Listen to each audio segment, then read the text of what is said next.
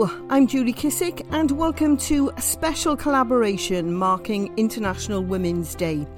I'm a senior lecturer at the University of South Wales, and for the next two hours, postgraduate students from our visual journalism course will join with me to share stories about the lives of some exceptional women. Some have overcome life trauma, some have built businesses and some have learned to express themselves and their creativity in unique ways. We hope that you'll find each of them inspiring in some way. The six students from USW who contributed to the programme have also chosen some of their favourite songs by female artists, and they'll be introducing themselves and their song choices between now and four o'clock. I get to make the first choice though, and there's only one song to start a programme like this with. That's Alicia Keys and Girl is on Fire. She's just a girl and she's on fire. Hotter than a fantasy, lonely like a highway.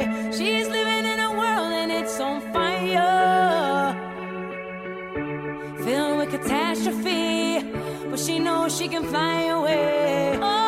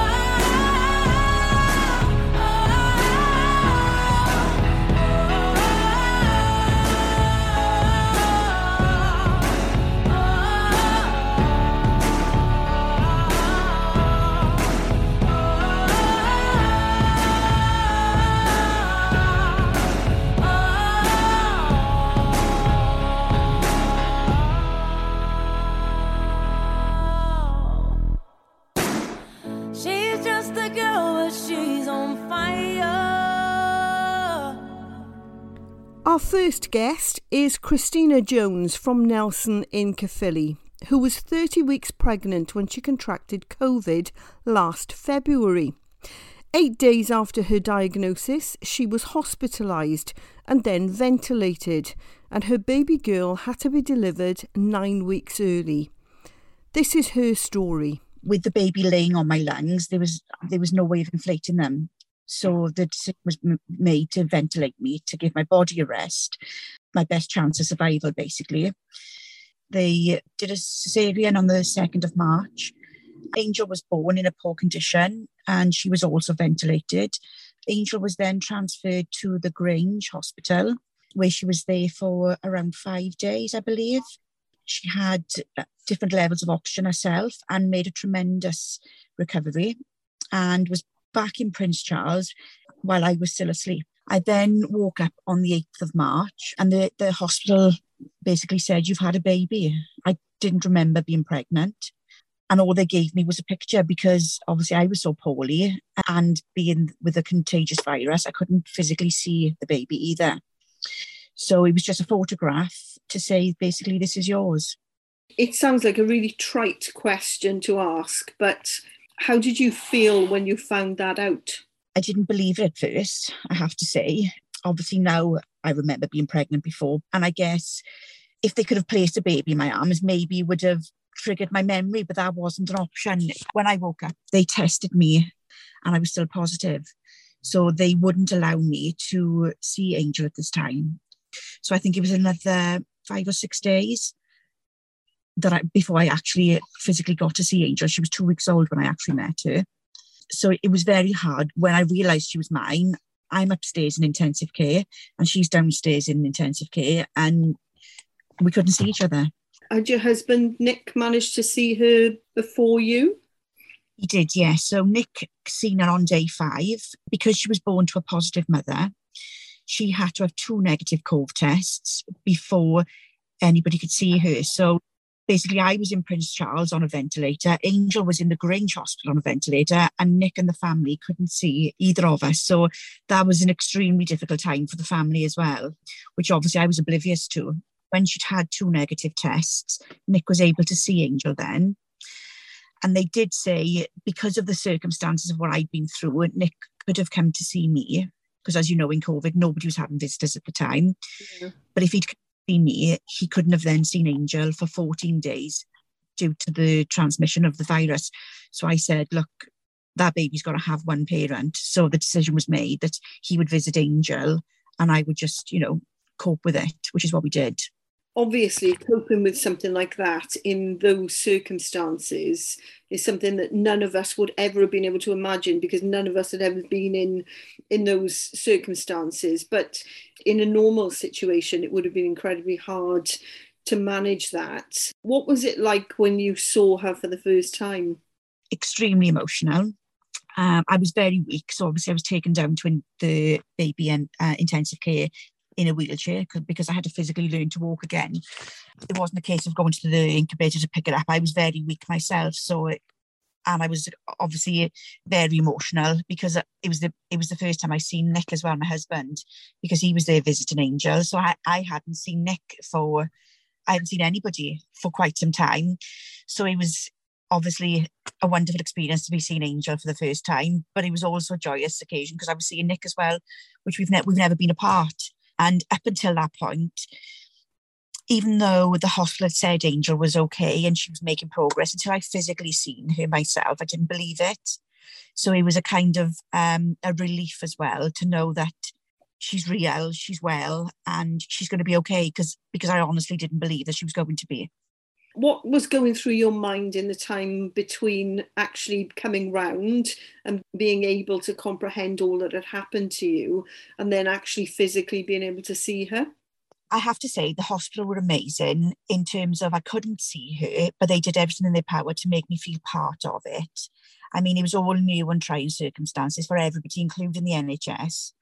But they brought me a baby grow or a little vest that she'd worn um, which was the hospitals, because obviously she'd been born premature and all the shops were closed uh, because of COVID. So Nick had nothing in that size for her. So it was the hospital's baby grows. So they came and brought one of those so I could smell her. They brought me a iPad so I could watch her live, um, like FaceTime. in the first days when I knew that she was mine and I was in intensive care, every time the phone went, I honestly believe they were ringing to say that she passed away. Because, like I said, until I physically seen her, I didn't believe that she was going to survive.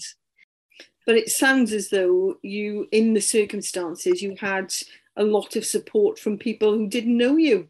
Absolutely. It was, they became like family because they were the people that you were with on a daily basis.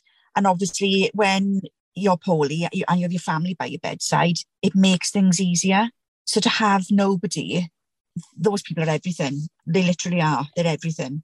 I read in the story that Wales Online did on you that your husband was given uh, a very stark choice to make prior to Angel being born.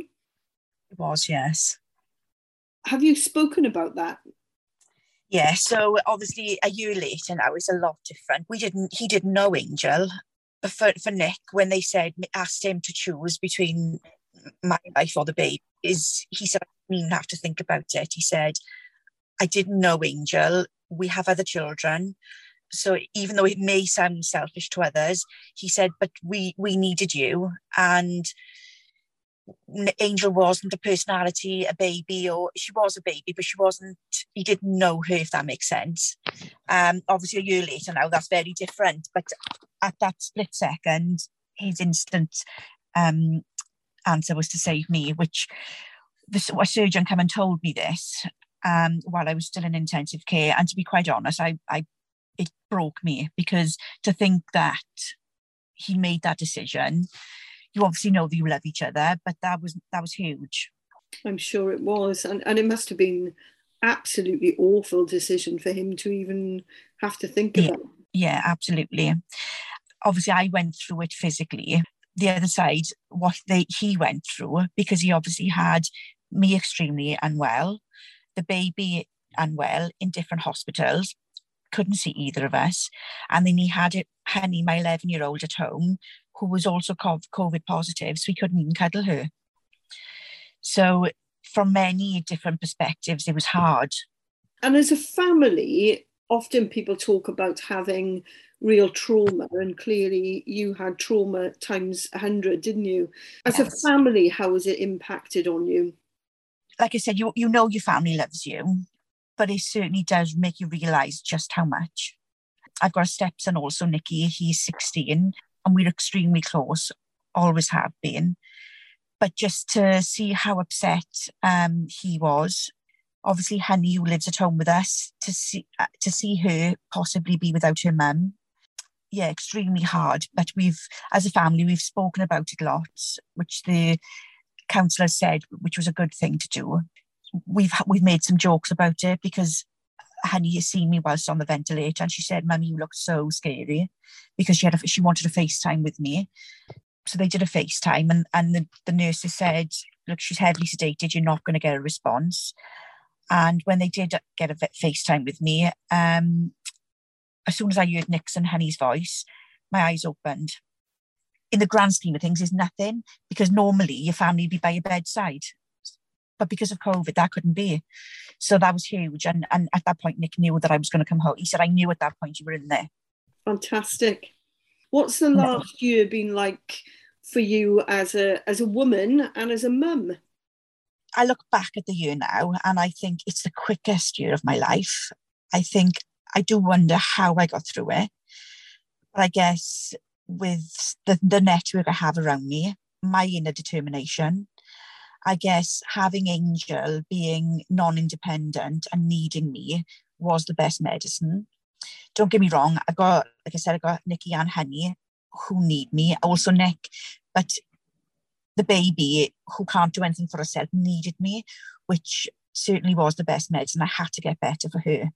But yeah, you certainly find out who's there for you and who's not. And I've got a lovely network around me who's been there for me every step and I couldn't have done it without them. You, you know, it's been extremely hard but and challenging, but I am proud that we've come out the other side. And what do you think has changed in terms of maybe your attitude to life as a result of this? I massively look at things differently. Things that minor things that would bother me before don't entertain them these days. You certainly appreciate things more, your family. small little things, milestones, you know, watching Angel being able to sit up, celebrating the children's next birthdays. Christmas, it's not about what's under the tree, it's who's around it. It's just totally changes your outlook on life for the better. From the heart of the Heath, serving the University Hospital of Wales, St David's Hospital, and the Cardiff Royal Infirmary too. We are Radio Glamorgan. Hello, I'm Jazz, a visual journalism student at University of South Wales. I've grown up in Cardiff as a proud Welsh woman and have an eclectic variety of interests, from skateboarding to scuba diving. I love finding out not just how, but why. The song I've chosen is called Only You by Unity and featuring Cara Elise. It's a beautiful piece about friendship and the ancient connections to our Welsh heritage. The women behind it have inspired not only my personal and professional life, but the lives of so many other women in the music and art industry. If you haven't heard of Unity, you've definitely seen her empowering street murals all around Cardiff. So here is Only You by Unity featuring Cara Elise.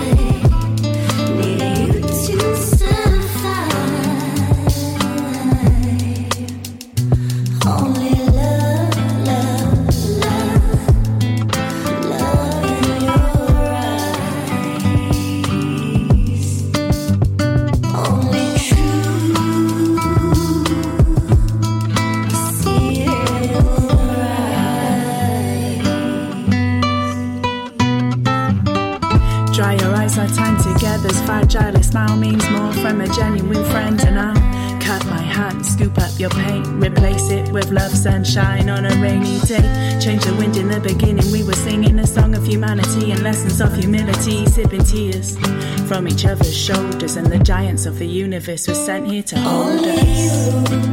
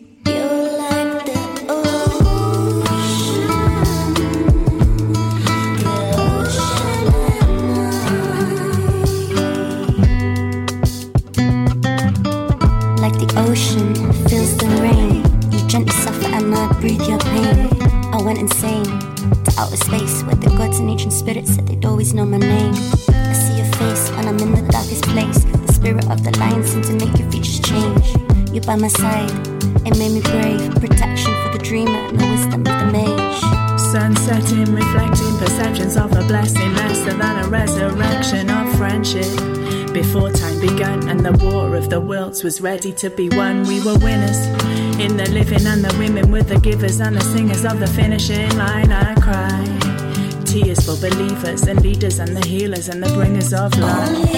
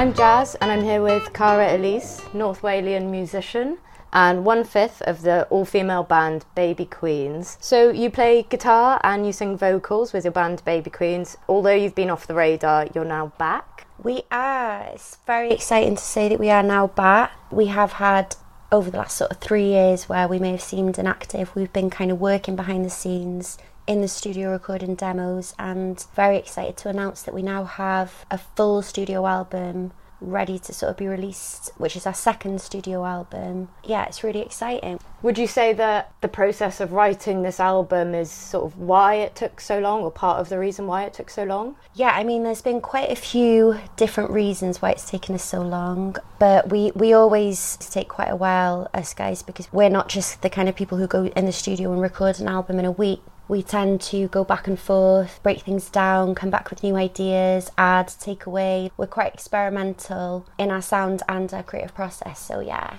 What's the process been like for you guys recording music again, especially throughout COVID, where it seems like everything else just stopped? It was crazy with COVID. We were booked the first summer of COVID for sort of Boomtown, a lot of the big festivals, and those were obviously all cancelled. So we kind of took to recording and doing stuff behind the scenes. A good friend of ours, Stagga, RIP, unfortunately, he passed away just over a year ago now, but during the time of COVID, we were lucky enough to record and work with him privately to record all the demos for this album. So now going into the studio to sort of finalise the tunes, it's been very, very emotional, but it feels kind of beautiful in the fact that we can honour the work we did with him and get those records polished up and get them out into the world and just yeah kind of tribute a good friend like that. Yeah stagga was very loved in the cardiff music scene that's for sure. He really was. He was a worldwide famous dubstep dj so it was just just really a very sad thing for everybody in the music scene worldwide but obviously especially in cardiff because he was a bit of a cardiff king and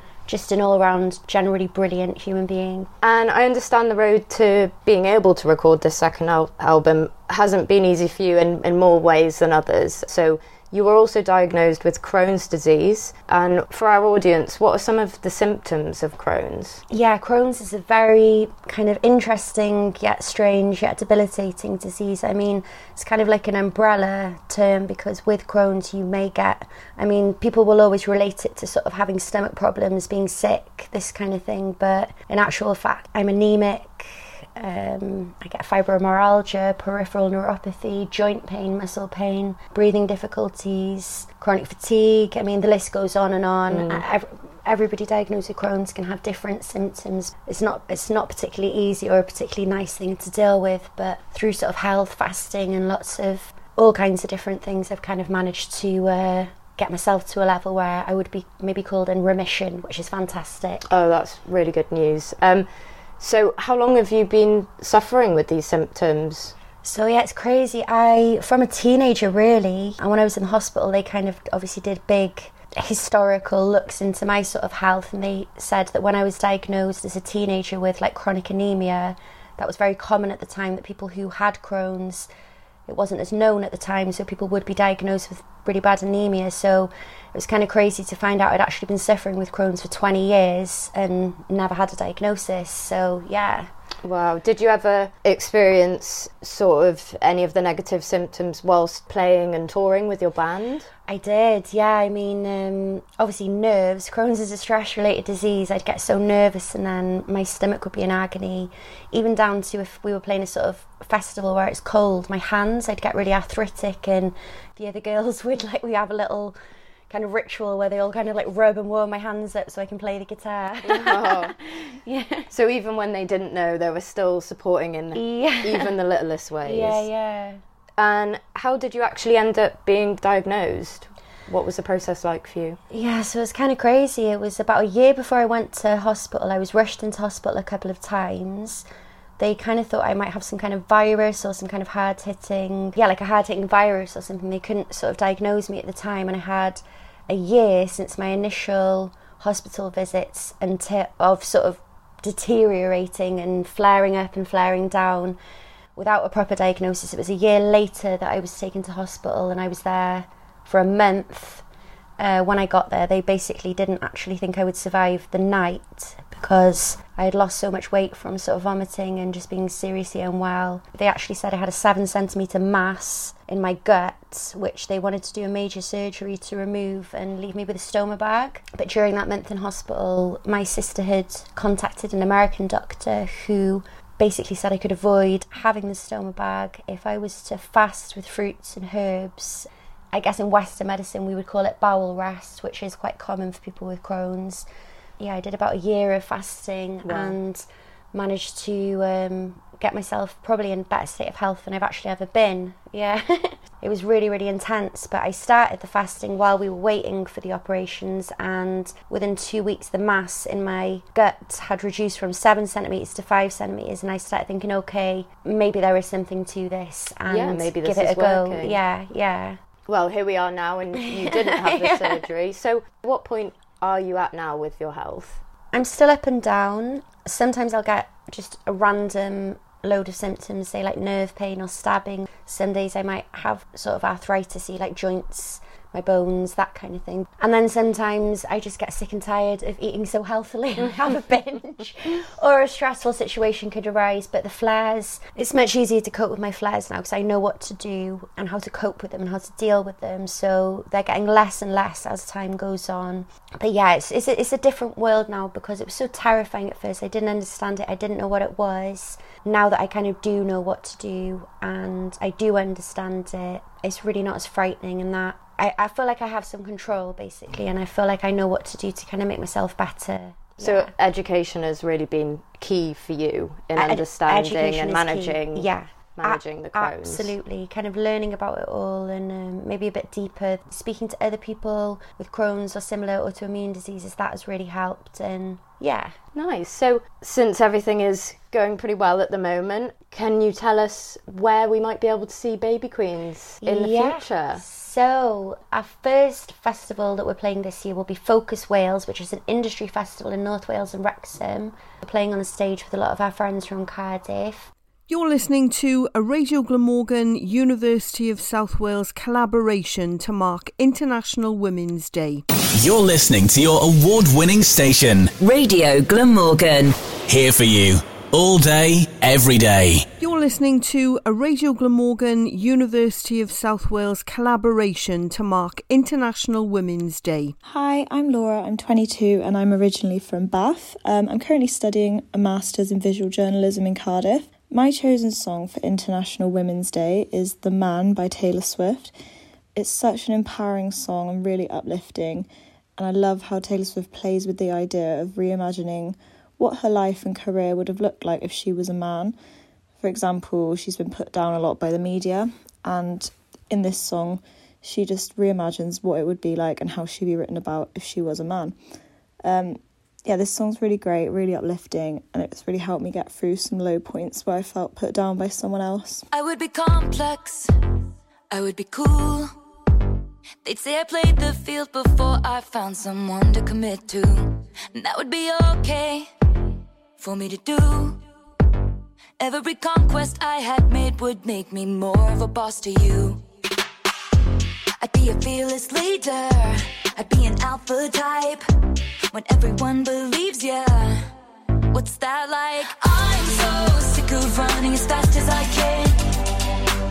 Wondering if I'd get there quicker if I was a man. And I'm so sick of them coming at me again. Cause if I was a man, then I'd be the man. I'd be the man. I'd be the man. Hustled, put in the work. They wouldn't shake their heads and question how much of this I deserve. What I was wearing, if I was rude, could I be separated from my good ideas and power moves. And they would toast to me, oh, let the players play. I'd be just like Leo in Saint Tropez. I'm so sick of running as fast as I can. Wondering if I'd get there quicker if I was a man. And I'm so sick of them coming at me again. Cause if I was a man,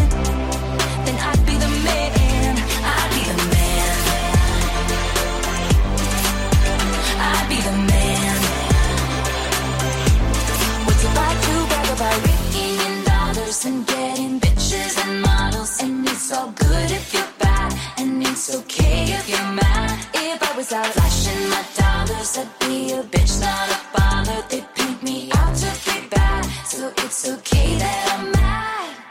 I'm so sick of running as fast as I can. Wondering if I'd get there quicker if I was a man. You know that and I'm so sick of them coming at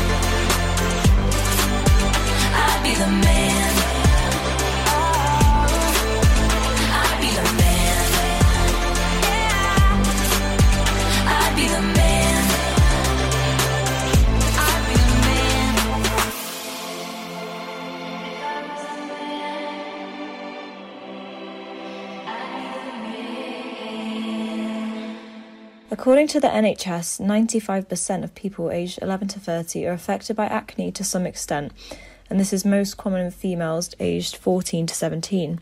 Perhaps the lesser spoken knock on effect of acne is the toll it can take on the mental health of the person living with the condition. Many people feel it will never get better.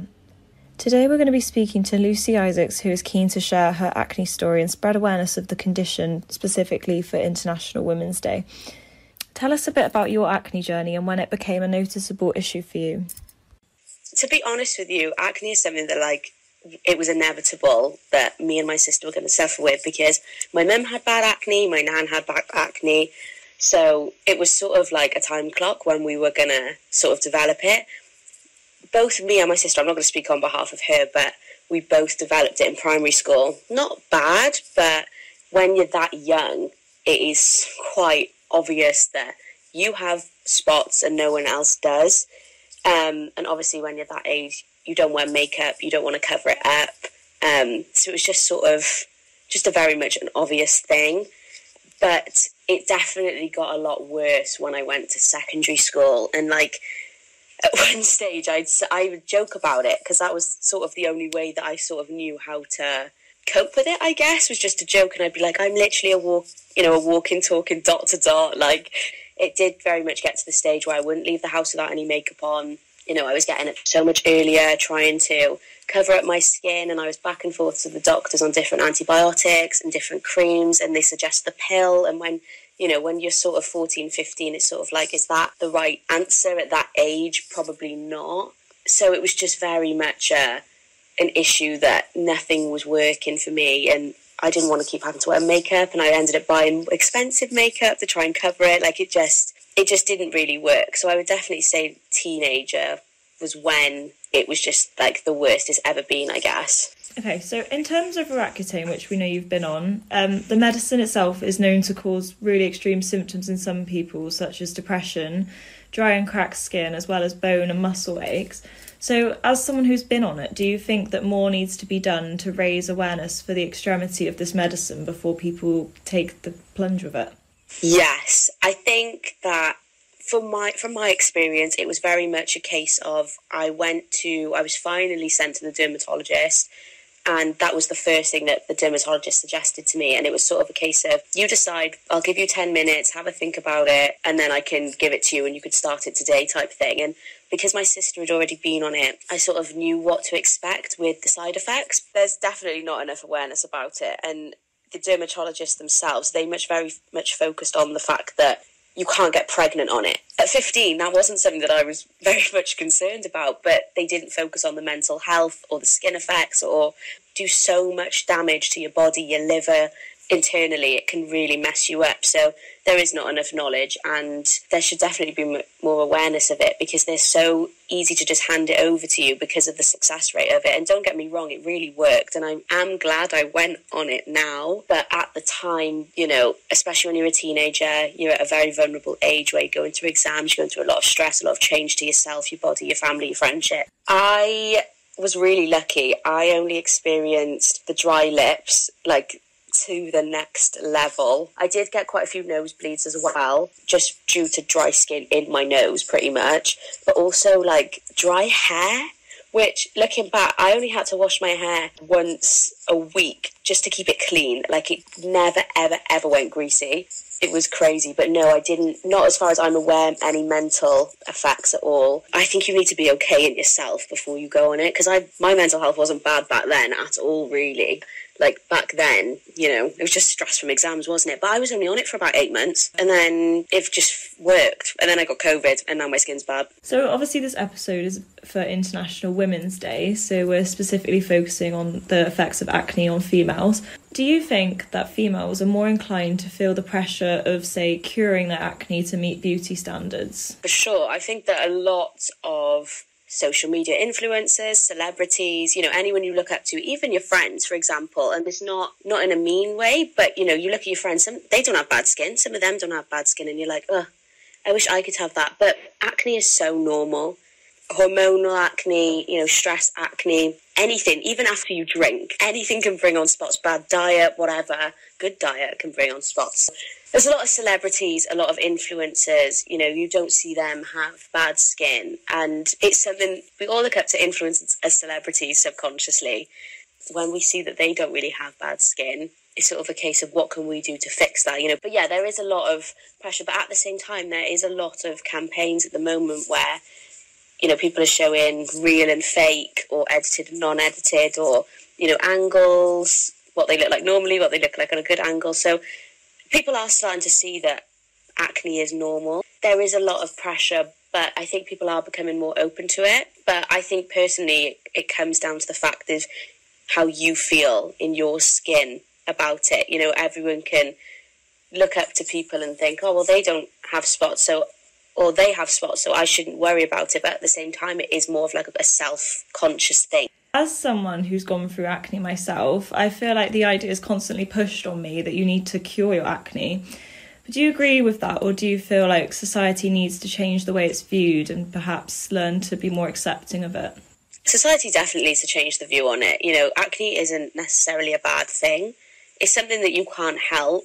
And of course, there is cures, and that's fantastic. If you want to cure it, then it, I think it does always come down to who you are as a person and if you want to live with it, then that's fine. But if you want to cure it and if that's going to benefit you, then of course, then do so. But society in general, I think definitely needs to realise that acne is not a bad thing.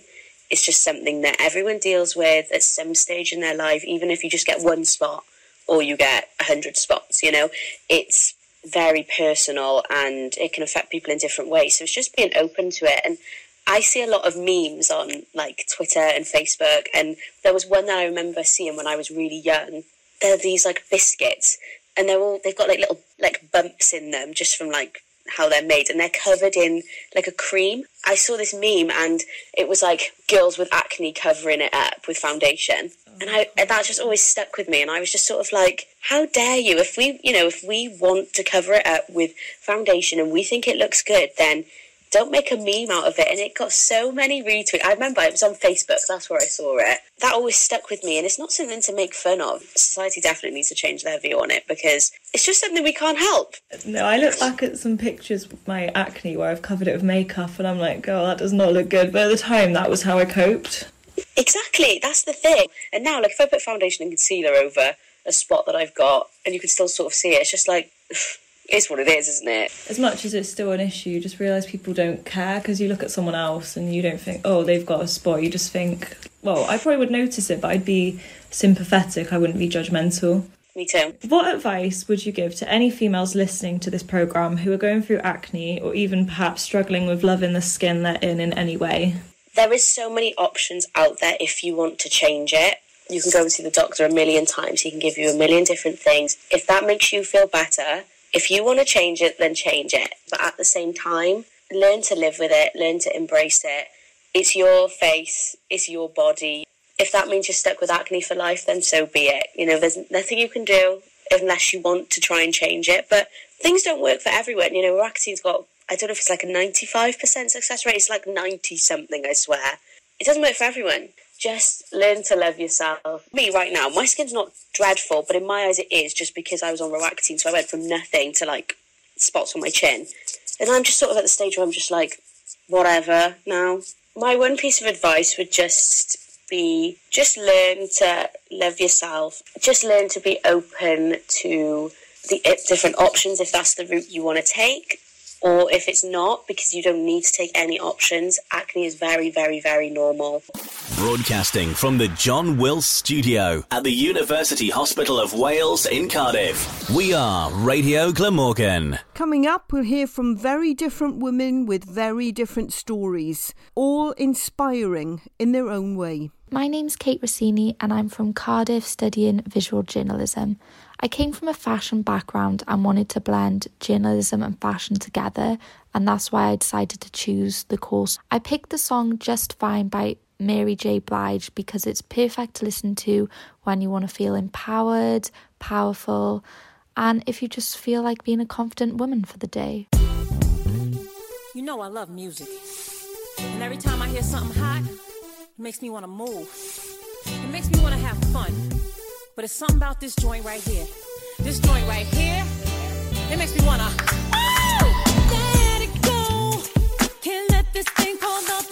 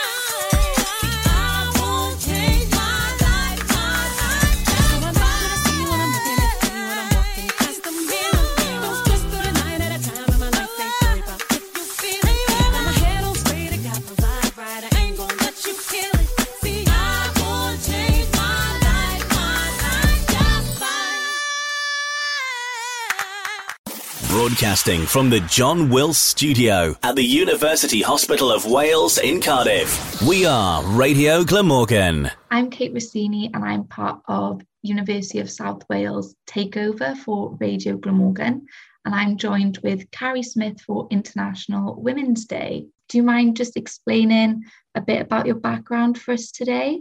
Yeah, so I'm a series producer working in the television industry in Wales, but kind of making content for Welsh audiences and UK audiences and kind of international audiences as well. I won a BAFTA Cymru Award a couple of years ago for a film, uh, a series that I directed. I'm currently about to series produce a show for BBC Three, um, and I was in the BBC for 18 years, quite a, quite a long chunk of my uh, life and career. But now I'm freelance and have been for the last couple of years.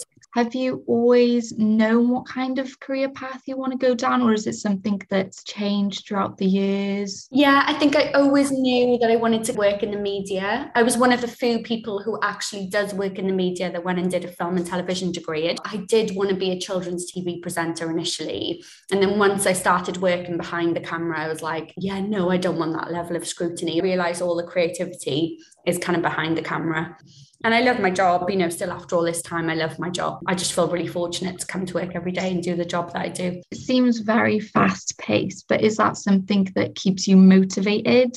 It's just no two days are the same. I've made documentaries where I'm sat in the back of a police car going like 90 miles per hour on roads that you ordinarily wouldn't be able to drive that kind of speed at. I've been in kind of surgical theatres. I've been there at the bedside of people's sort of last moments. I've filmed births. Um, I've filmed vets and various sort of animal surgery surgeries. And then I've kind of filmed fun things like traveling around Wales with Michael Ball and, you know, lots of um, behind the scenes drama stuff for a little bit. So that's kind of where Netflix and HBO thing comes in for now. So I did a lot of that kind of stuff. So I think it's more, it's just storytelling, but the premise can be different, the channel can be different, the audience can be different.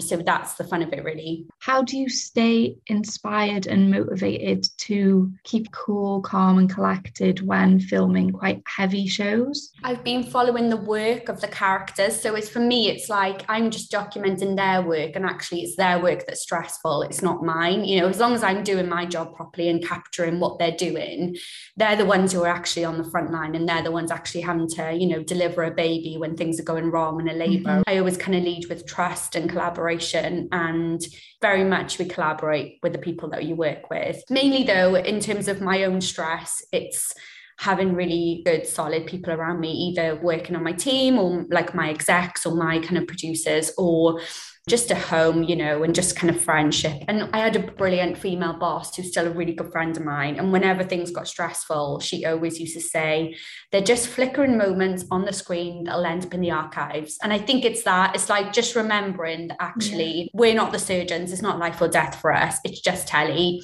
and in some ways of course i take the job really seriously but it is really good to remember that. How do you stay inspired then? Like do you look at the people around you for inspiration? Yeah it's mainly stuff i watch and like most people who work in probably factual um i watch a lot of dramas. So yeah i gain inspiration from everything around me really. The same boss she said to me one day, and she was like, What do you do? And I was like, Oh, nothing really. I put all my calls out. I think all the press offices are closed and I don't think anyone's going to come back to me. And she was like, Well, you're not going to get any good ideas sat there, are you? And I was like, That's true.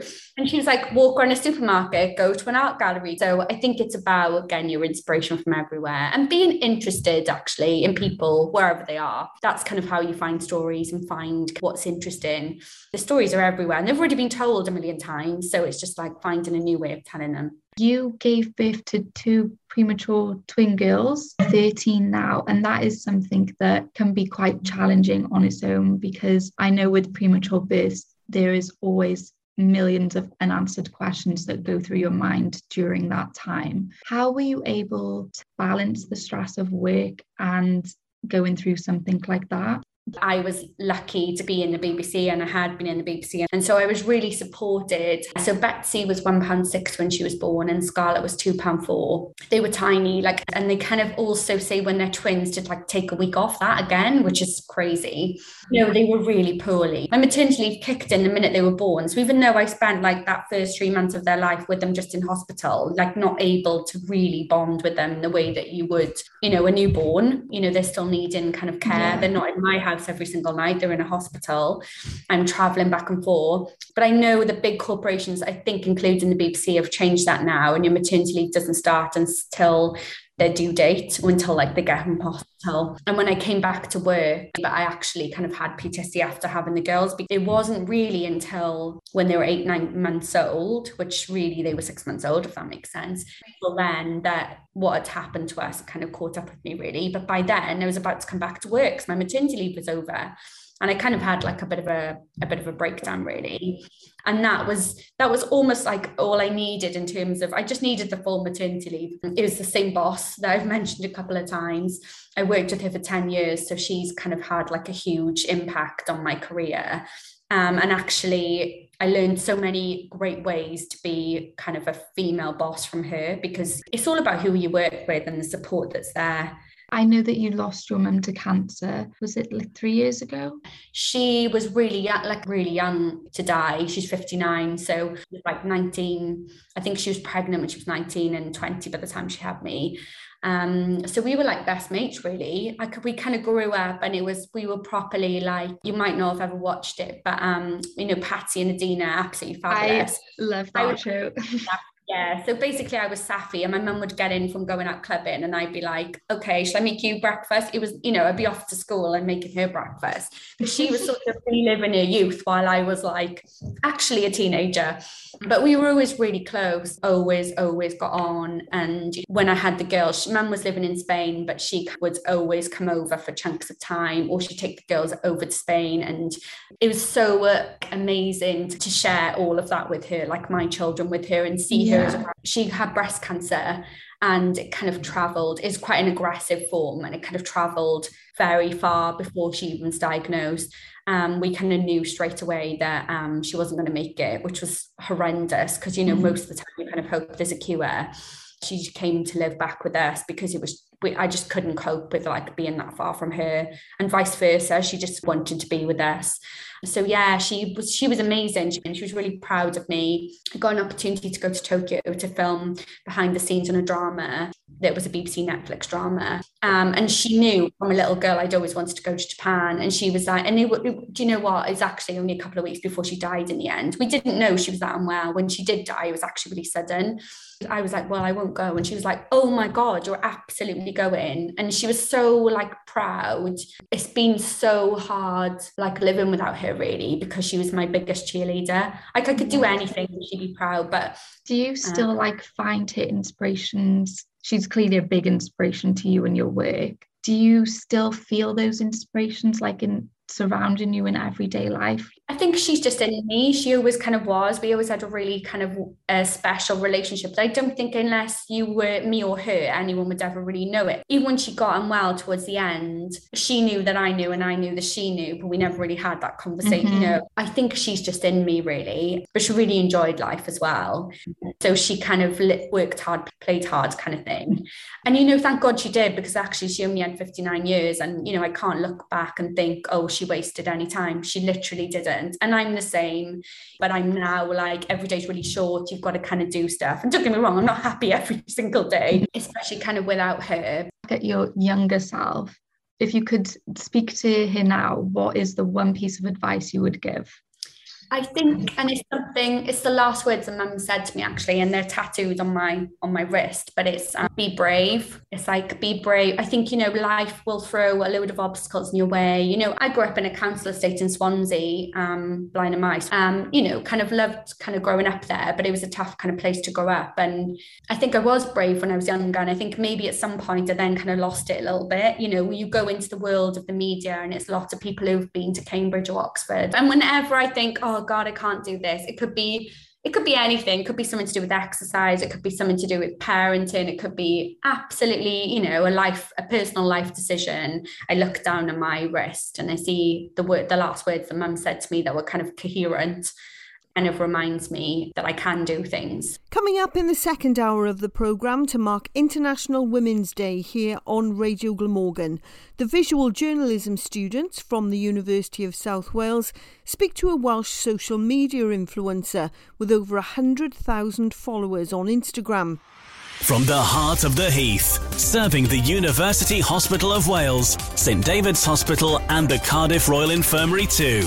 We are Radio Glamorgan. Thanks for your company here on Radio Glamorgan on International Women's Day, where six female postgraduate students from the University of South Wales are joining me, Judy Kissick, to celebrate the achievements and the lives of some remarkable Welsh women and businesses. And entrepreneurship is the theme for the first half of this hour, when we meet a woman who bought a cactus and was inspired by its resilience. So much so, she bought many more and turned her passion for them into a business. And we'll meet another woman who's founded a company making eco friendly sanitary products. And we'll have music from Sophie Ellis Bextor and Chaka Khan. Hi there, my name is Danny Graham, and I'm a student currently studying visual journalism at the University of South Wales. I've always had a passion for writing, stories, and people, and this course has given me the opportunity to combine all three and further myself as an individual as well as my education. I'm from Cardiff originally, and I've been lucky enough to grow up around a host of fierce, strong, and wonderful individuals. And my goal in life has always been to tell the stories of others who may not be heard otherwise. The song that I've chosen is Get Over You by Sophie Ellis Bextor. I chose this song because I grew up listening to her, I've admired and looked up to her as a fellow feminist, and her music has definitely given me strength when I've needed it. This specific song resonated with me when I went through a previous relationship, and I think it's a reminder of the strength and the resilience that women maintain.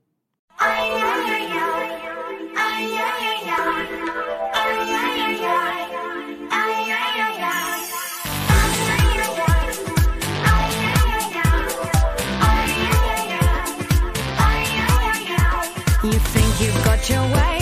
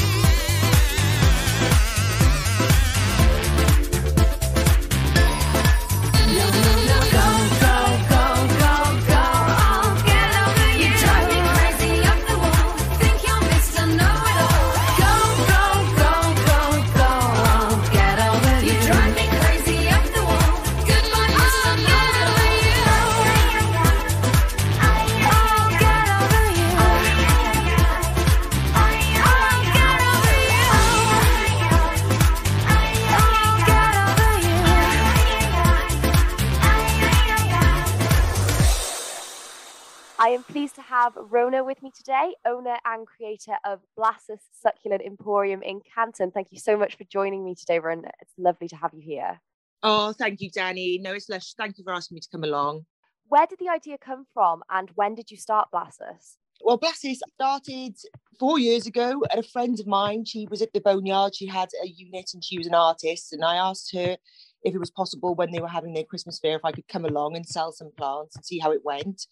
And it went really well and got busier and busier until eventually I got my own unit at the Boneyard and I opened up my little shop and started from there basically. What made you fall in love with plants in the first place? my mother was always collecting plants and i remember me and my younger sister being really fascinated because she um, purchased this, this, huge terrarium and um, we didn't know how to look after we didn't we never seen plants like it they had like things like Fittonia and type of nerve plants and stuff and they have all these colors and I remember sitting by this bottle and being, wow, this is amazing because it literally is like a little world inside a bottle and my mother had an allotment. So I was always surrounded by nature. And I remember especially a memory when my older sister took me to a plant fair with my younger sister, and I'd never seen anything like it before. It was down the bay, and I must have, I couldn't have been more than eight years old. And we've gone into this place, and they were just ginormous cactuses. I didn't even know these plants existed. And I think I bought my like proper first plant for myself there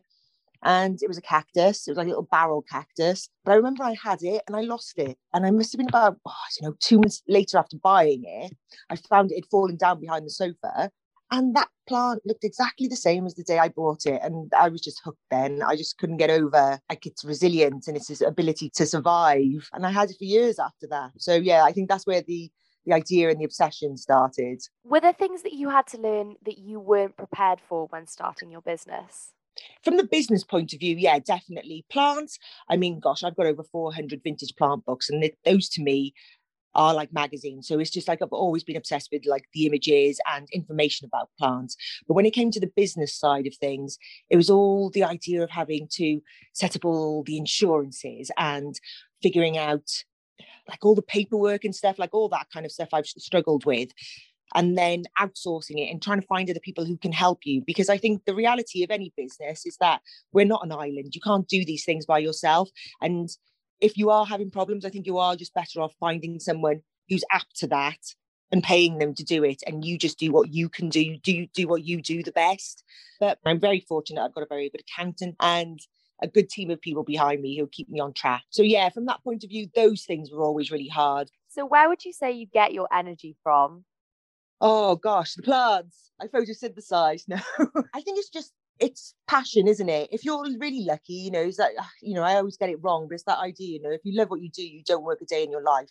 And I spent many, many years concerned that I was doing the wrong thing, that I didn't know which way I was supposed to go. And I, I know it sounds really silly, but I always knew that I, I could if I, if I, if I, if I knew what I needed to do, and I had something to focus on, that I know I could go, I could take it as big as I wanted to, but it was hard, you know, when you're going through school and you're going through college and you're trying out different things and you're like, well, where, where's this going to lead? And, and you get the anxiety and you, you know, and it gets you down because you can't find your road.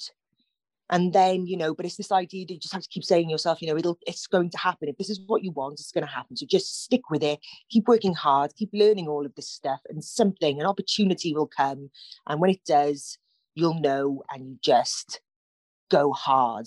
A lot of people wouldn't have had the courage to be able to do this during the conditions that we've suffered the last couple of years. Where did you find that courage to do this and sustain a business through a global pandemic? I, you know, I started the business before COVID, and I think just because of the very nature of the the shop and the location, the boneyard, because it's inside a container, because it's in a huge yard and there was parking.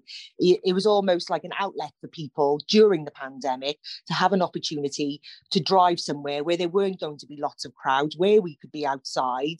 And they still had this opportunity to do something normal, like buy something. And they weren't just buying something, they were buying something for their own well being because they were stuck at home. But it was an opportunity to kind of like support people and people supported me. It was it was incredible. It was an incredible time in terms of you know how people could band together and try and make the most of what was a really really peculiar time in everyone's life but i you know i was very lucky i could set up a table outside people could come I could still interact with people. The very nature of the business and how it's set up was almost perfect for that kind of scenario. Who's been your inspiration through all of this? My older sister, she's, oh, you think I've got energy. She's, you know, she's three degrees, MA, PhD, Dr. Rosanna Duncan. She's a dynamo. She does, you know, she wants it, she gets it. And she's a beautiful person and she's always encouraged me. And even in my lowest points where I just thought things were impossible, she always believed in me and she's always supported me. So I think for me, even as a little girl, you know, my big sister, you know, she was like my mother. She's been like my biggest support. Like, don't get me wrong, all my family have been, but it was this kind of like this idea that no matter what happens in life, if you want something and you work hard, you put your head down and you just, you know, you do it and you keep going, well, things grow. That's what happened. And it was kind of like, I think she probably is my hero in that sense. Who do you hope to inspire in the future?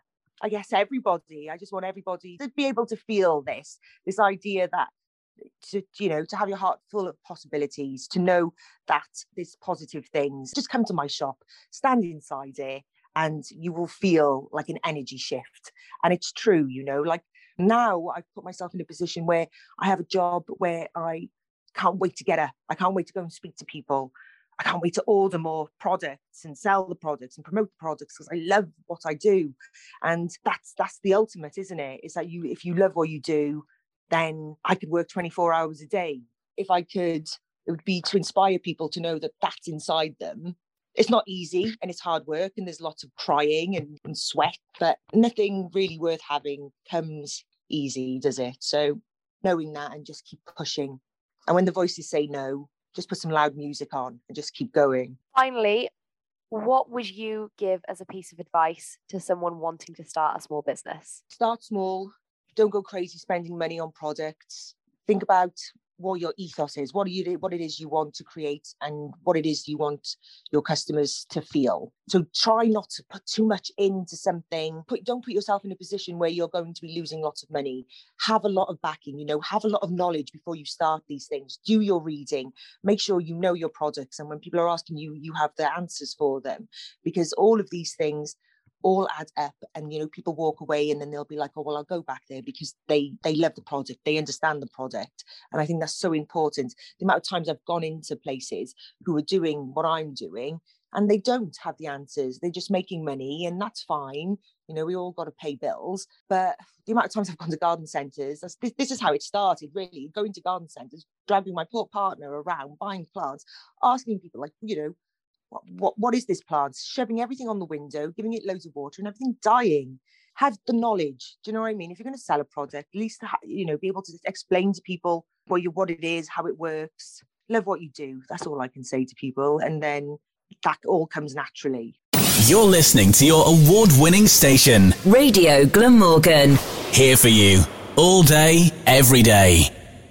Hi, I'm Jazz, and today I'm chatting to Sarah Calloway, who runs her business House of Calloway from her home in Bridgend. So today we're talking period products and specifically reusable period pads. I only recently discovered them, but Sarah, you and your partner Mike founded your business House of Calloway back in 2016 after you guys won a competition at the University of South Wales. Could you tell the audience what products you produce and sell? So, House Calloway is a small business where I design and make cloth menstrual pads, which are basically a reusable alternative to disposable conventional sanitary pads. Currently, we have three different size cloth pads. So we have a light one, a moderate one, and a heavy one. And we have a whole host of different colors and prints of fabric, you know, something for everyone really on the website. We do also do dry-in straps as well, which is something that people can attach to the pads to help them to dry them after washing them. Cool. So what does a drying strap look like? Where does it go within the pad?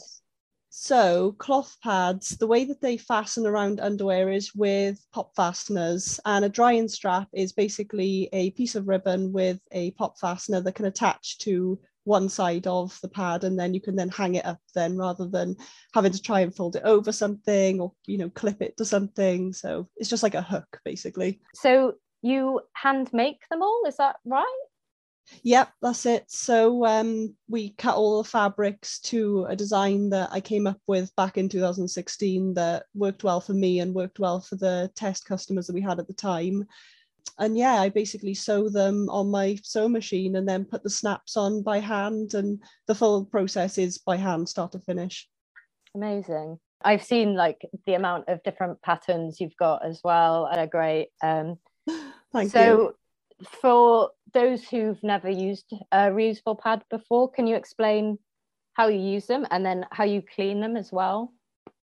So they're used very similarly to conventional disposables, except instead of having the adhesive backing on them, uh, they just have the pop fasteners to fasten around underwear. So a cloth pad is constructed with a leak resistant backing, an absorbent core, and then a top fabric which is comfortable against the skin.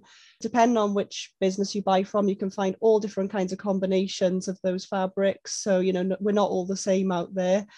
And basically, to clean them, the basics of what I do for my own collection and what I show on my website as instructions is to soak them in a stain remover. Then you can do some additional stain treating if you'd like to do that with a stain soap. And then you throw them on the washing machine and hang them to dry. So it's all pretty simple. Um, yeah.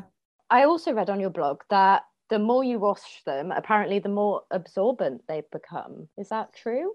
They do. And the way that I explain that is it's almost like a towel, like a bath towel. It's never as good as when it's gotten a bit older, basically. Mm-hmm. So, you know, I don't know the science behind it, but it almost it's almost like the washing process fluffs them up a bit more and it tends to, you know, make them more absorbent over time.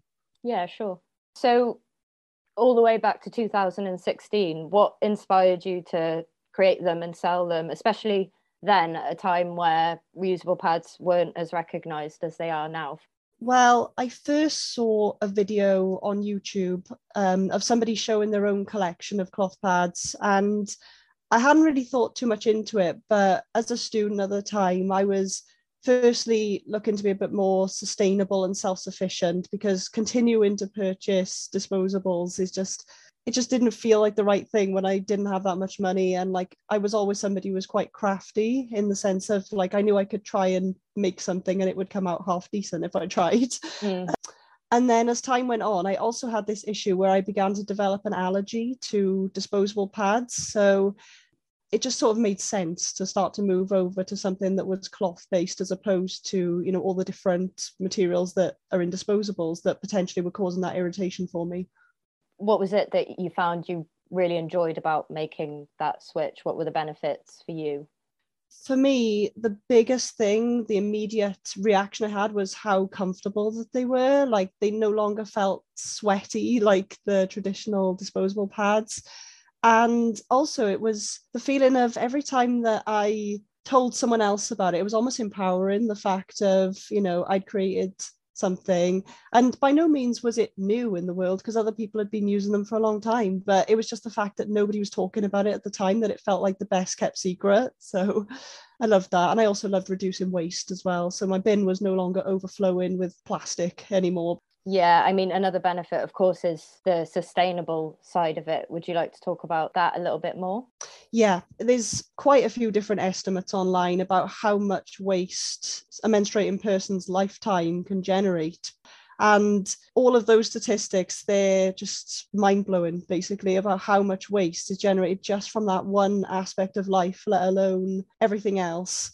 And it kind of shocked me, you know, the fact that, you know, that's something that we do every single month, throw away all these products. And a lot of people don't really think twice about it when when you make that switch into something that's reusable you kind of realize how little then you end up throwing away going forwards and how little then that that waste is then entering our oceans our countryside and everything else yeah you must really start to to notice the difference even though it's just one change switching something for something new definitely and it's, it's kind of addictive as well because then i found myself making other switches you know like reducing like the use of makeup wipes and things like that it's, it was kind of addictive to start making yeah. those environmental changes now um at the time of first advertising your pads for sale on social media you, you received a number of quite harmful comments let's say some of them labeling you filthy and old fashioned. Of course, we're here now, and that didn't stop you.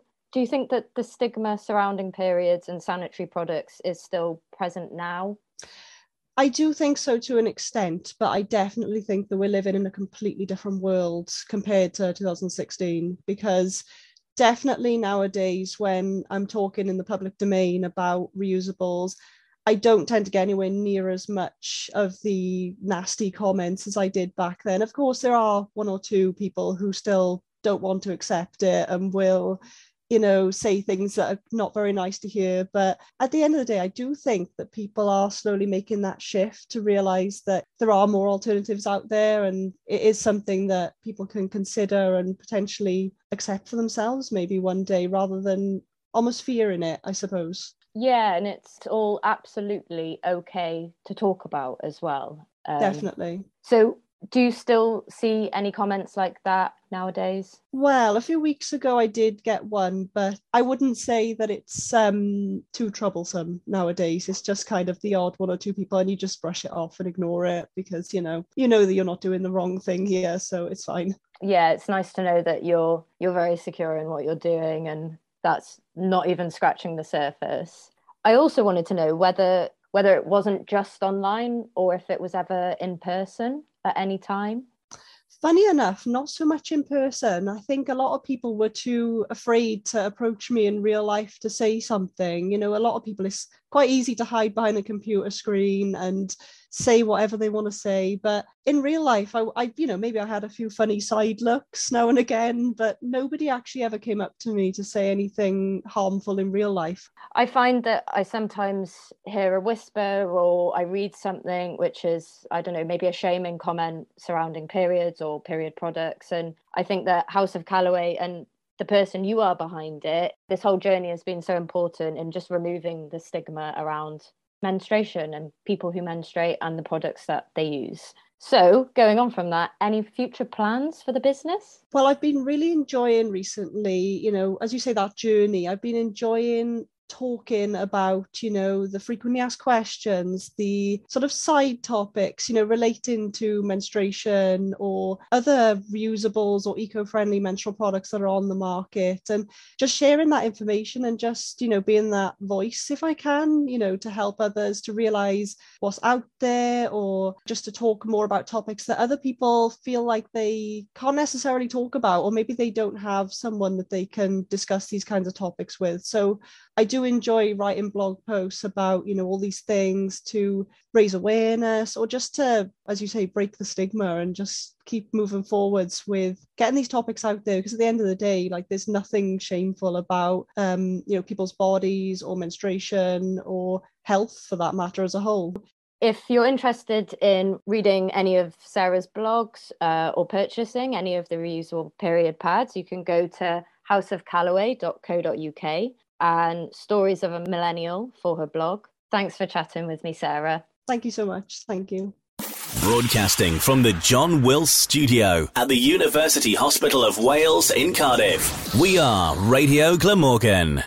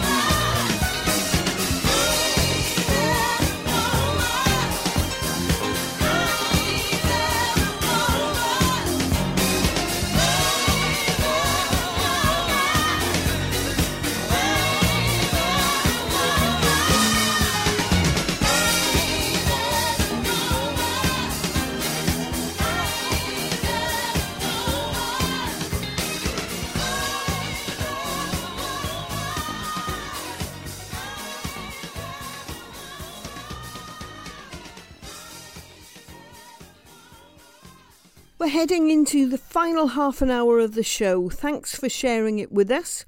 We've covered a wide range of topics and we've spoken to some inspiring and interesting women.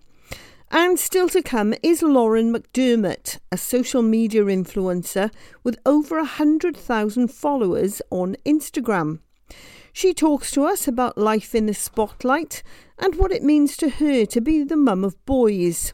And our music selection includes Celine Dion's The Way It Is.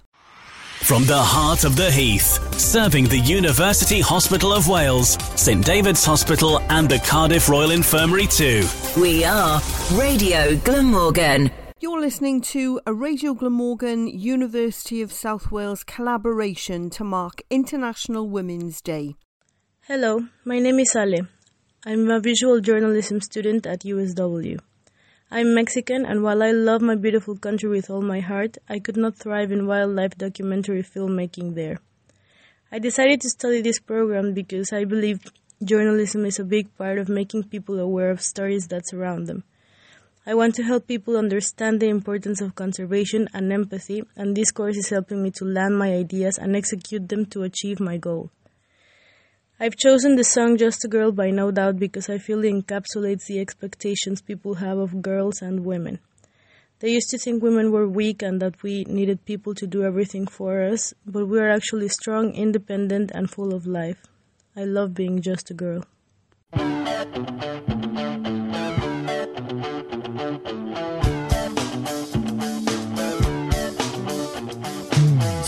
this pink ribbon off my exposed, and it's no big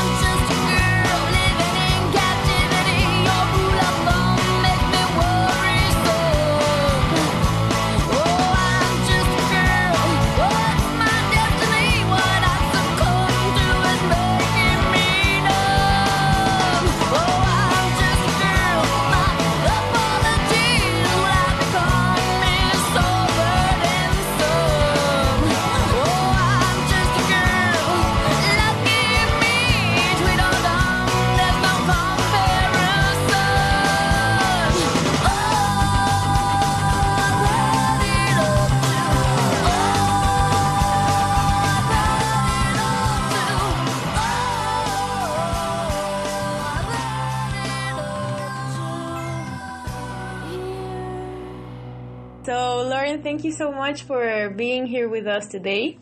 I wonder if you could tell us a little bit about yourself and what it is you do. Yes, well, thank you so much for having me. It's lovely to be asked. Um, so I'm Lauren. I am very proud Welsh girl, but now I live just to the border in Herefordshire um, with my family. So I have two little boys um, who are four and six, and then a lovely stepson as well who's uh, 13. So he's a big boy now. I have a website and social media that is my own, and then I also do social content for Bobbi Brown Cosmetics as well. And well, seeing as an outsider, the life of an influencer seems kind of perfect, and I wonder if it's exactly as it seems or if it has its challenges. Just like any job, you know, you might love your job, but there's always some things that are a little bit stressful or a little bit annoying. So it's just the same. I think once um, something that was perhaps a hobby becomes a job, it changes things a little bit. But yeah, I mean, it's it's brilliant. I would never want to do anything else. Actually, I really, really love it. It's fab. I think that's that says a lot about like you're very lucky to have that. I see a lot of people who really hate their jobs and to be someone who loves it, I think Yeah. it's amazing luck. It is. It's so lucky. Yeah. I hope it stays that way. Uh, and I think, yeah, I mean, I think if you'd asked me, do I like my job at any point over the last sort of 15 years, I, I would have told you that I love my job. I think I'm quite a positive person, but yeah, it's, it suits me so well, I think. It, it brings me a lot of fantastic opportunities and I get to be with my family a lot. And yeah, I'm very grateful for it. Although, like I said, it's not perfect and sometimes, sometimes things that can be annoying or difficult or yeah. Yeah, I'm sure it can be. Uh, speaking about that, when do you think being an influencer became like a profitable way of living for you? Yeah, so um, well, I, I feel like I was quite an early adopter of Instagram. Um, I, was, I think I've been on there now about 10 years or 11 years. So none of my friends really were on there at the time. But I love taking pictures, so it was just a creative thing for me. I was working full time in a regional role, so lots of traveling and stuff. And I don't know, it was just like a, a fun thing. I never set out for it to be my job. Um, as time went on, I learned about more people who were doing it as a job. Brands that I really loved, you know, started asking if they could use my picture and things like that. And I thought, wow, like maybe I could do this. But I was pregnant. It was not until really I was pregnant with my um, my son Ollie, who is nearly seven. He'll be seven this summer. That I decided to start my blog um, and it's funny now, actually, when I look back, because I remember at the time being really nervous about what people would think of me because um, I had a job and I loved my job and it was a, you know, it was a busy job. Um, but I, I just had this feeling that like maybe there was something more to this that I could create something where I could be with my children more than I would have been if I'd had to go back to work full time so yeah, I remember being really nervous before I pressed publish, but I'm so, so glad that I did, um, because that was seven years ago and I'm still here. So it's good. But I think that's super, super brave. I think, I think a lot of people may not have taken that leap of faith, but I think it's amazing to have done so, and I think it has led you to amazing things. And like you say, spending a lot of time with your family, I think that's very valuable. So I think that giant leap of faith, with which I'm sure took a lot of guts, is worth it. Has been Yeah. worth it all this time. Yeah, and I think I would encourage everybody to do that. I think so many people, you know, they have this thing that they think I could have or what if.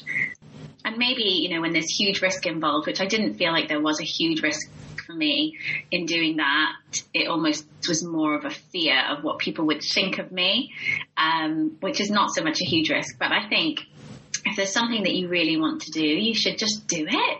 Um, because it's always worth the try, isn't it? It's always better to have tried and failed than not to have tried at all. So yeah, I'm really glad that I did it. Yeah, I agree completely. That's why I'm here. I'm from Mexico and I migrated. Like, I also took a leap of faith to move here and try things out and see how it's working out for me. And what's it like to be raising two boys to be respectful to women? Because I know that your brand also has like a very supportive like it's very supportive to women and like the whole woman aid and i think that's amazing as well Yeah, thank you. Well, I, yeah, Women's Aid is an incredible charity. And so I'll answer that part of the question first, I suppose. Um, it's something that I feel so passionately about because it's something that affects women all across the world. Um, even just here in the UK, the numbers of women whose lives are taken by their partner is, is really, really shocking.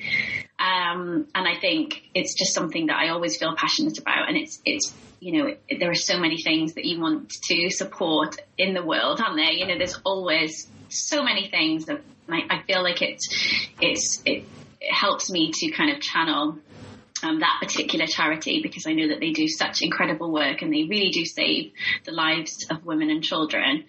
Um, and so I do kind of focus my attention on fundraising for them.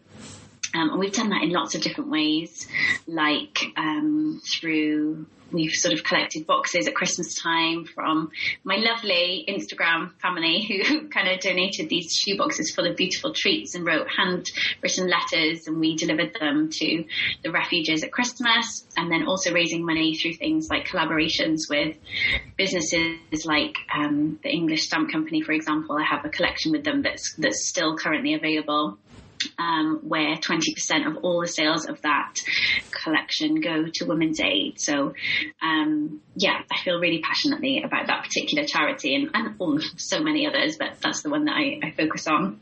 Um, and then back to your question about raising boys to be respectful to women.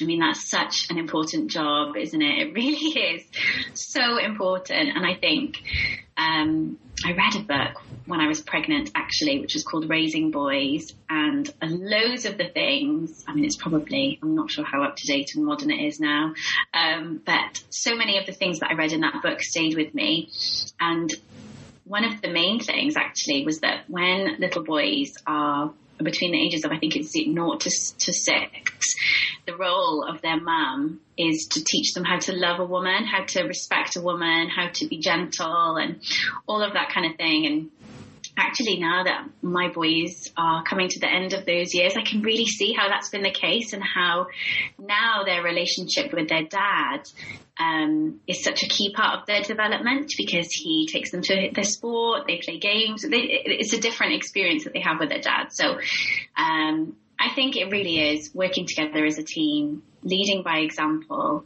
um, and just doing our best, I suppose, to show them that, that love and tenderness is, is a male thing too. Um, and having lots of really fantastic role models like my husband and my dad and my grandpa. And yeah, I mean, they, all of our friends, yeah, they, they have lots of great role models. So I really hope that we can do a good job of that. Yeah, I'm sure that'll be the case. I think what you're saying is like exactly right. If you surround them with people who are respectful, Yeah. not just to women, not Yeah. to everyone, and like just treat everyone with respect, I'm sure children will grow up to be those types of people as well, respectful, kind Yeah. people, and I think that's the best any parent could want from their child. Definitely, yeah. And I think it's so, you know, we, they're so lucky to grow up in a happy household and to be born in this country and all of these sorts of things. And I think I, we, my husband and I try really hard to make sure that they're aware of, of how lucky they are and of the challenges that other people face. Um, and I hope that, you know, doing that from a young age will help them to understand how lucky they are and the part that they can play, I suppose, in making things things better. So, yeah. Yeah, it's a big one. It's, I mean, the most important job, isn't it? it's such an important job raising children. Yeah, I agree. Yeah.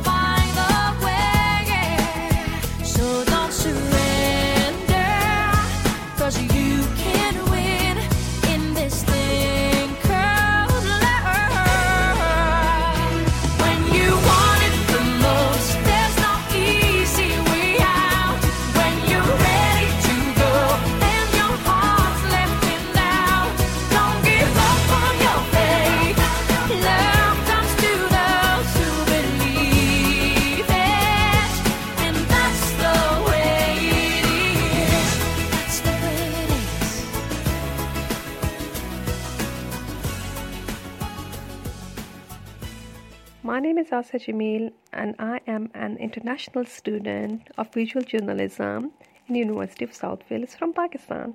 Today I'm going to share my favorite song with you, which is This is my fight song, take back my life song. Yes, this is my fight song. I love it because it fills me with motivation and it gives me courage to fight for myself without caring for anybody. You're listening to your award winning station. Radio Glamorgan.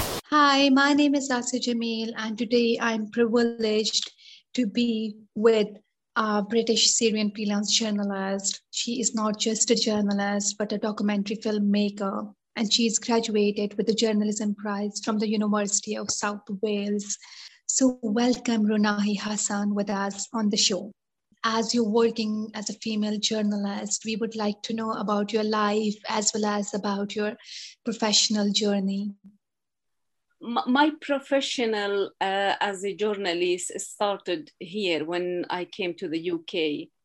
But uh, if I want to talk about my life in Syria, I am a mother of three children. And uh, the thing is, in Syria, uh, as a Syrian and in particular as a Kurd, uh, we were already, you know, uh, suffering from the government who denied the right for the Kurdish people.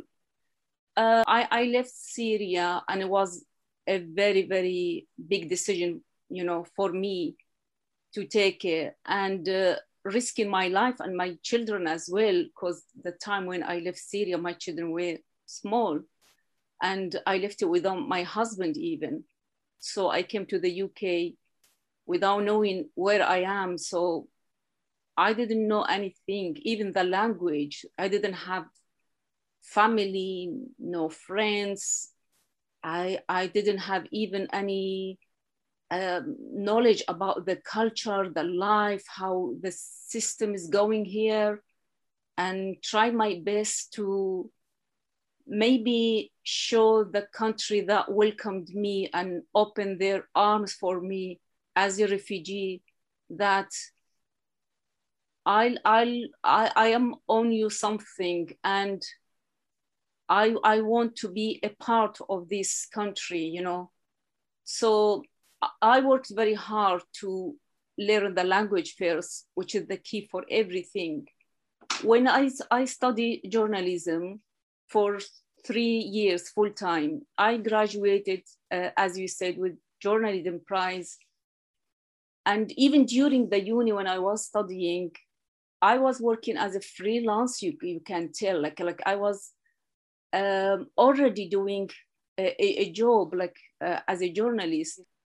Yes, and it's so inspiring journey of struggle from a woman who came as a refugee and who had her, uh, you know, um, prize in journalism and who has done so much to bring to the light, to bring to the surface the stories, the untold, the unheard stories from the people who were under siege.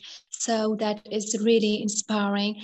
Do you think um, it is important to have female journalists around the world uh, to bring the issues of women, specifically during the situation like the one in Syria, and then we we can see that same situation is going on in the other countries as well?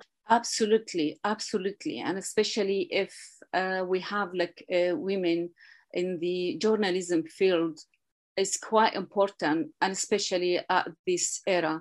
So when i got married it was like promise between me and my husband because first of all i had lots of problem you know the his family they they didn't wanted me to carry on my uh, university's education. So i told my husband let's just uh, just allow me to study secretly which I was doing it for years. And imagine, you know, raising three children, and my children were doing very, very well at school, even.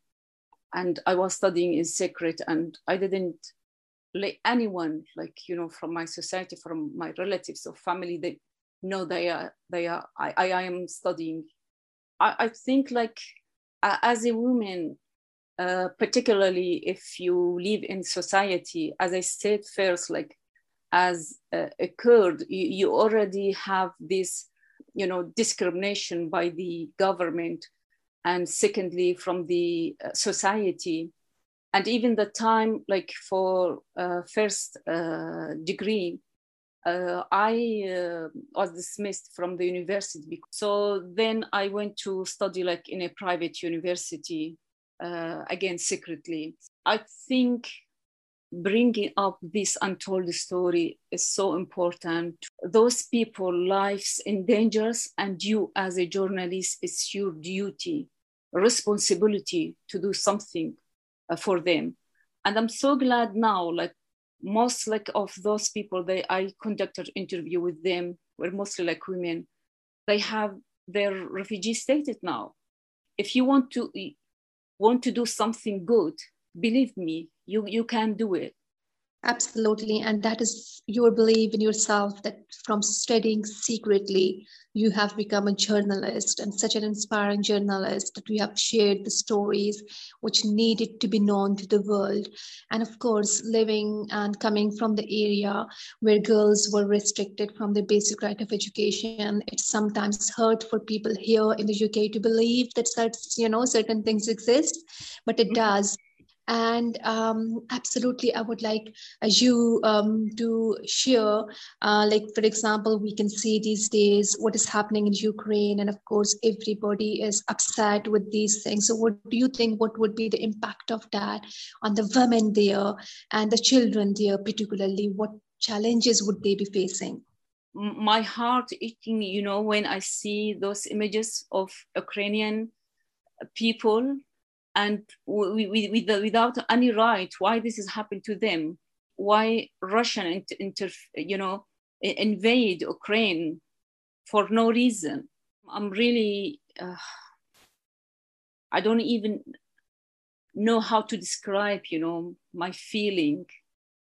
And i really feel like very sad about what's going on in ukraine.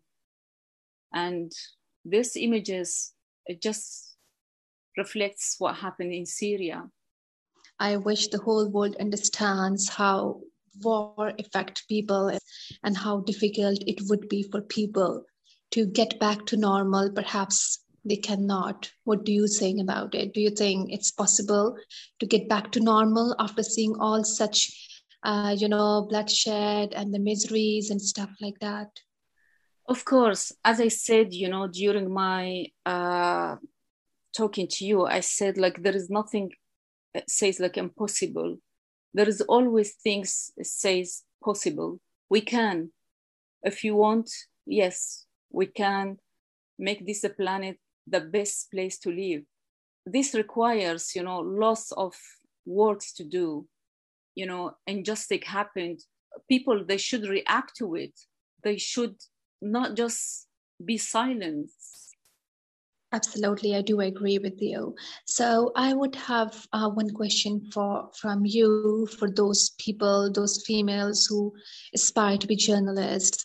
So, do you think what opportunities do do they have, and what challenges they might face as a female journalist? It depends, like uh, the society. Where are you? Like uh, in the Middle East, I believe it's very, very like challenging. Uh, even here in the Europe is again it's not that easy thing. Apart like it's very competitive field and uh, also we still we have these uh, things about like discrimination you know still is going on and uh, mostly like they dominated this field. And um, and especially if you you are like from a different background that again another dilemma is going to be I can tell you there is lots of other things still under threat, you know what I mean? But we have to just keep going, you know. Believe me, uh, there is nothing is going to be easy. It will take time, but it's paid off.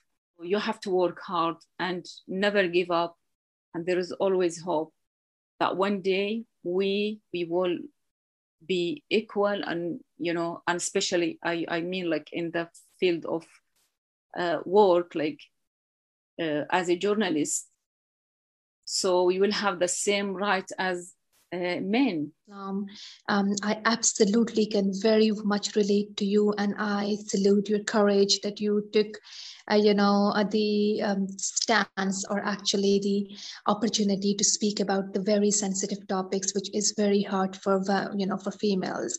And now I would like you to give your last message on International Women's Day to all women out there who would love to be inspired from your work my last message I'd like to tell all women in the world, and particularly in this special day follow your soul. Don't be afraid. Yeah, your greatest fear is not that you will fail, but your greatest fear is that you will live full life and never fly. So what I did is just I gave my dream a chance. And I am just an ordinary woman who chose to make one more extraordinary decision every day.